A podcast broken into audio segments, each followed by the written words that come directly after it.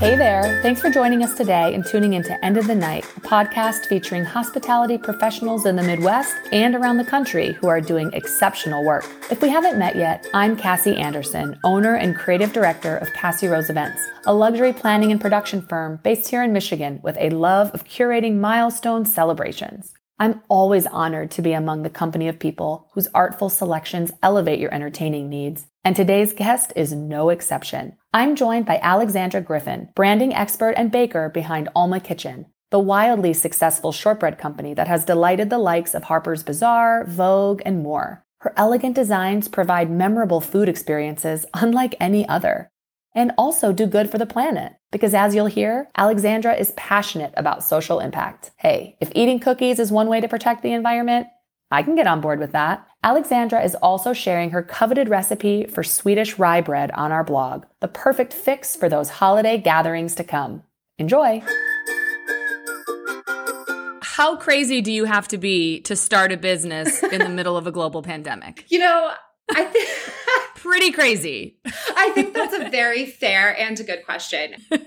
I never really began this project with the intention to launch a business. The story sort of goes that I had just quit my job in January of last year. And it was a job I wasn't really loving. And I knew, you know, it was time to move on. And obviously come sort of end of February, March, and COVID just completely turned our world upside down. And I think I, like many others, I was just really looking for a way to kind of bring joy back into my life. And, you know, I started thinking about different side projects that I could take on to do that. And that's what this concept really was, this idea of making botanical shortbread, which is what we make at Alma Kitchen. And yeah, it didn't last long as a side project. It quickly evolved into something more, but I never really began it with the intention for it to be a business. And so maybe I tricked myself into the whole thing, but it's certainly been an adventure. You're right. I mean, it's just so funny because I feel like everyone I know who's a small business owner in 2020 was like, should I close up shop? Like, I can't do this anymore. And you're like, you know what? Yeah, let's go for it. This is the time. But it sounds like it's been amazing. You know, for us, like our business model was inherently something that provided folks value during COVID. We do a lot of business through gifting. And, you know, when folks weren't able to spend time with one another, gifting was obviously something that was incredibly important and obviously gifts that can travel. So, you know, for us, COVID impacted us probably in different ways than it did other people. It really didn't impact our sales volume. It definitely impacted how we operated. I think actually the products that we were providing were actually helping in some ways. And we're probably especially in demand during COVID because people were looking for that way to sort of connect with each other from far away. That's so interesting. I never would have even thought about that, but you're absolutely right. It's like, okay, we can't be together. How can I show that I care? Totally. You are an expert gifter. Oh. What are you sort of seeing as some gifting trends? What are people caring about? What are people sending each other? We've generally seen a greater awareness around the importance of sustainability and supporting brands that have environmental initiatives. And I think that's true for gifting as well. For us, helping to protect the environment is really at the core of our DNA. So we say that for every box purchased, a portion of the proceeds fund the planting of one tree. And so we like to call this idea planting it forward. And I think having those types of programs or practices in place for brands has moved from being a nice to have to a need to have in the minds of consumers. And that's one thing that's so great about sustainability as a pillar. It's not going away anytime soon. You know, it's one of the, if not the greatest challenges facing our generation. So it's going to continue being top of mind for consumers. And I think continue to be a really important aspect of gifting and how to decide when you're choosing a product or a brand. That's, I think, the biggest one I'm seeing. That's so interesting. I feel like in the events world, what I've definitely been seeing too, right in that same vein, is I have so many more clients now who are thinking creatively about how to offset their carbon footprint. You know what I mean? Like, it's not just like talking the talk. I feel like people are walking the walk more too. Totally. And I think you're right though. It's a journey. You know, it's not something that's going to happen overnight, especially for industries like the events industry or sometimes the luxury sector, you know? Do you find that it's challenging to run a sustainability conscious business? Yeah, I mean, absolutely. There's certain things that we can quite easily do. You know, we, with all of our shipments that we send out, we offset the carbon emissions. So we're carbon neutral with all of our shipments.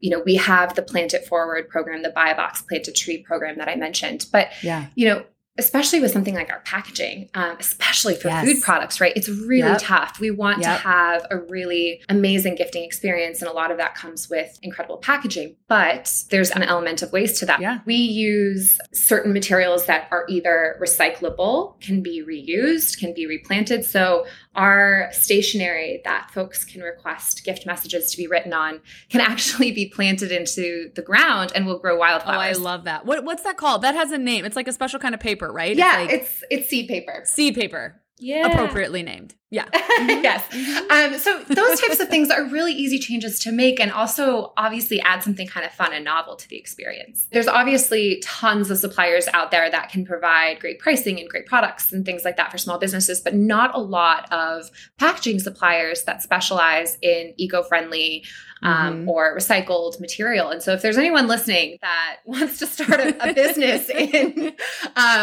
sustainable packaging for startups and small businesses, I think that there's definitely a market. Space in the market. Call me. We'll get you on the show. Yep. We'll make it happen. Okay, tell me about these artists though, because I'm very intrigued by this. I haven't really seen people doing anything like this. What is the role of the artists that you collaborate with on your collections? So my background is mostly in brand management and marketing, and with that, there's a heightened attention to detail. So when I was thinking about this gifting and unboxing experience, I knew that there needed to be a menu card that we included in our boxes, obviously to show folks the different types of shortbread they were getting and the ingredients and all of that. I didn't want to use a photo. I didn't want to use some sort of graphically illustrated something that was generated on the computer. I wanted it to feel really beautiful and really artful. So we partner with female artists to help bring those shortbread designs to life in their own unique style. So for each collection that we launch, we partner with a female artist. We send them images of the shortbread designs that we've been working on, and then they bring them to life in incredibly beautiful and unique ways with their own style. And then we use those illustrations on our menu cards. And we're actually looking at other ways we can incorporate them into other elements of our brand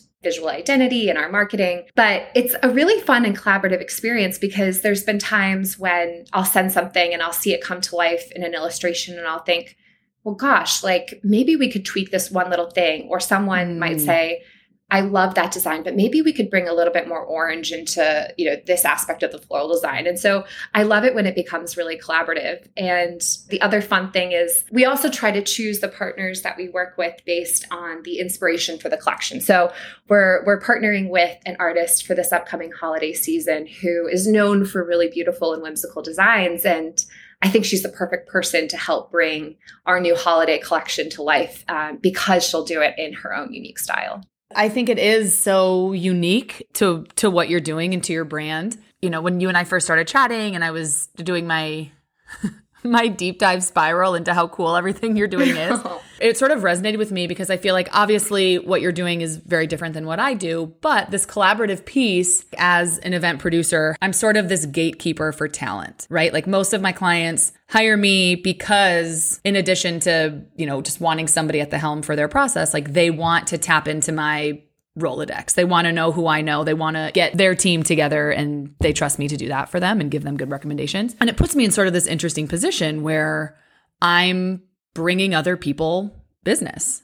Absolutely. And I think you bring up a really good point, and it's one that I think is probably one of the most sort of surprising in a good way aspects of this journey for me, which has been just how supportive, especially female small business owners can be. Yeah. Yeah. I mean, it's really been amazing. When I first was working on this idea and building out a marketing plan, I quickly realized there's folks that I'm going to want to reach out to, and I just have no idea how they'll respond. I come from a world with millions and millions of dollars in marketing budgets, and almost every sort of partnership we worked on with an influencer was paid. And I had pretty low expectations for the type of response rate I would get for reaching out to influencers to see if they would like a box, certainly with no expectation that there would be, a post in return or anything. But whether it's reaching out to influencers or reaching out to other small business owners or just asking for advice or support, every step of the way, I have continued to be so amazed by how supportive these women have been. And honestly, I truly couldn't have done it without the generosity and the support of this small business community. It's just been pretty astounding. Especially given when you were launching, when you were reaching out to people,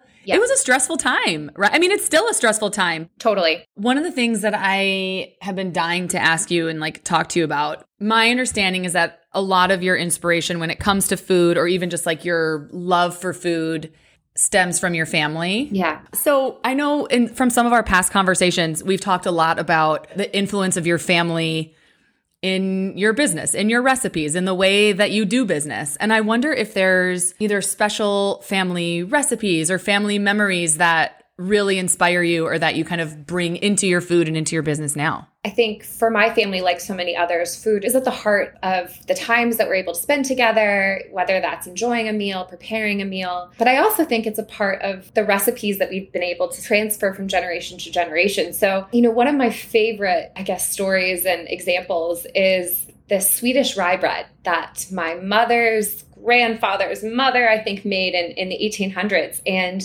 it's this delicious, sort of very rich, little bit sweet rye bread. And, you know, the story goes that when they were living in Canada, they actually used this bread as a form of barter. And so in a lot of ways, you know, it helped provide a livelihood for them. And so this recipe has been brought down from generation to generation, and my mom still makes it every time I come home today. But I think my favorite part of the story is that upon doing a little bit more research later in life, we've come to realize that the Swedish rye bread is in fact not Swedish and is in fact Norwegian, but we still love it. And I think it just speaks to... And we still call it the Swedish rye bread. We have to. Yeah, we have to. It doesn't... Yeah, it rolls off the tongue. That's so great. I grew up in a multi-generational household. Like we grew up in the same house as my grandparents, and my grandma is this... I mean, she's 87 now, and she was definitely like the matriarch of our family. Love it. And so many of... Well, I mean, she used to make weird stuff like duck blood soup and like weird Polish things too that I have not passed on. But some of the pastries and some of the desserts and things like that, just hearing you talk about the rye bread is like, I totally get that. And I get all the feels. I can, it evokes the feelings in me too, right? Cause I it's so visceral. Totally. And I love a strong-willed grandmother. The last time I went to see mine, I think I was wearing ripped jeans, and I'm not even kidding. She sits there, looks me up and down, and says, "Honey, are you doing okay?" And proceeds to take me, and she's 94, takes me to her closet and asks me to pick out a few pairs of pants because I really think so funny. She thought we were falling on hard times. So, you know, you're like, Grandma, these were $200. Exactly. I paid extra for this distressed look. Okay. Yep. No. That's so funny. Well, speaking of sort of family, and I know you mentioned a little bit earlier your holiday collection that's coming up too. When you're hosting, what's a must-have for you? Either a must-have item or a must-have rule or process. What's something that, in your mind, maybe make or break a small party? Yep. Hard liquor. Like you must have it or you must not have it. I'm kidding. I was like, we're gonna like no judgment, but let's unpack that a little bit. No, I'm totally kidding. Yeah, I don't know. Sometimes it's crucial, but no, I think one thing you can always expect if you come to our home is that there will be snacks. Mm-hmm. When friends or family are coming over, whether it be for drinks or dinner. No, I love having some snacks, some hors d'oeuvres out. And I think, of course, from a practical standpoint, you know, you never know how hungry your guests might be when they come over. But having something, you know, whether it's a cheese board or even if it's just some nuts or some snacks, it's just such a nice way to welcome someone into your home. Because I think you know right away that person made an effort so that you feel comfortable and you can enjoy yourself. I guess that's probably signature or go-to sort of hosting trick. Really, it doesn't matter if you're swinging by my house to pick up something or if you're coming over for a holiday dinner, there will always be food out. There will always be something to welcome you. I love that. What brings you joy in this work? What is it about this brand, this new brand for you, that's exciting?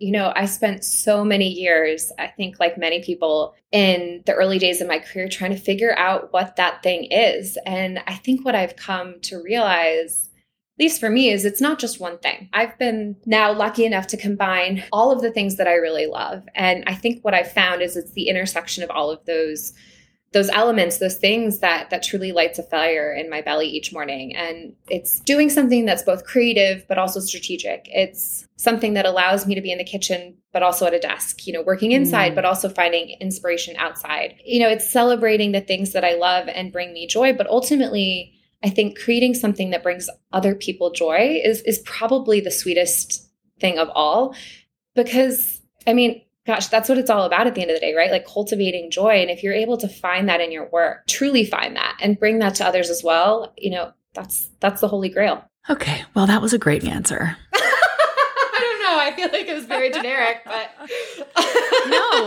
no, it's true. And it's motivating, right? Like it's motivating. So motivating. To like, yes, I love it, but oh my gosh, she's going to really love this when I present this to her or when I, you know what I mean? Or like totally. Knowing that who's receiving your box of cookies is just, it's going to make their day, you know? And like, I think that yeah, it just, it can't be overstated. It really can't. You have the opportunity to be that catalyst. Yeah, it's an incredible opportunity and not everyone has that. So I think it's important to appreciate it. Well, thank you again. I feel like I could keep chatting with you for hours. Oh, it's been amazing. But so I know you have to get to the bakery. I do. Yes. I'd say you've got a busy day ahead of you. Thanks for making time for me. Oh my gosh. And can we make this like a weekly thing? Like this is a great way to start the day. Yes. Yes. Thanks again for tuning in to End of the Night. If you're anything like me and can't wait to connect with Alexandra and taste her shortbread creations, you can find her on Instagram at Alma Kitchen Co. And for our listeners, she's offering 15% off any order through October with the code Cassie15.